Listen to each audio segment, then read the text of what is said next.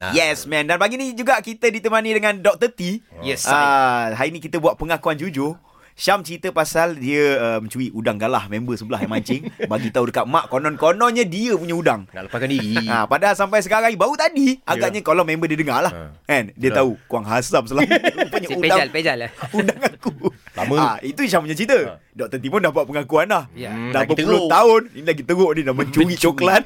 Coklat tu pergi belanja lah member-member. Kononnya macam coklat tu dia beli lah dia belanja. Konon nak bagi nampak Nak baik. jadi bos, nak jadi bos kan. Ha, dah baik tak ada job ni tahu ni tau. Ya, Saya pun dah buat awak pun apa pengakuan saya. kurangnya nak lepaskan diri juga. Oh, jual kawan. Oh, dua kawan. Saya pergi ambil hutan dia kata. Kau nak lepaskan diri. Hmm. Okey okey. Semua dah buat pengakuan. Betul. Tapi soalan saya tadi dekat Dok- Dok- Dr. T eh. Hmm. Kadang-kadang kita perasan eh kita buat pengakuan ni selepas uh, an ages lah dah berpuluh tahun dah. Hmm. Orang tak pernah tahu pun cerita Betul. buruk ni. Kan? Hari ni kita buat pengakuan, dia orang dah tahu. Sebelum ni dia orang mungkin tak pernah terfikir. Betul. Kan? Tapi benda ni patut ke kita macam uh, tunjukkan balik aib kita tu sendiri. Macam mana? Dia sebenarnya orang yang buat uh, orang yang buat confession ataupun pengakuan. Hmm, hmm. Itu tanda dia jujur.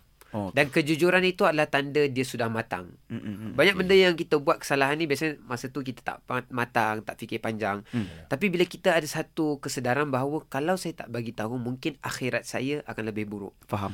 Dan dengan kita bagi tahu kat orang itu, memang orang itu akan marah. Ha ah, betul. Lebih lah. baik daripada manusia marah daripada Allah yang Allah marah. Oh, Jadi betul, itu Hmm. betul, Ha, Hmm. betul. sifat matangnya. Ha-ha. Biar settle kat dunia, janji akhirat selamat. Ha. Oh, insyaAllah. Itu itu maksud pentingnya kejujuran. Tapi kita kena bersedialah dengan marah yang bakal kita Hmm. berdepan, Yalah, yalah. Hmm. masalah-masalah yang mungkin bakal timbul. Cuma kita cuba selesaikan di sini supaya di sana kita lebih selamat. Tapi sekarang ni Dr. T Kita buat Hmm. pengakuan dalam radio je Ya.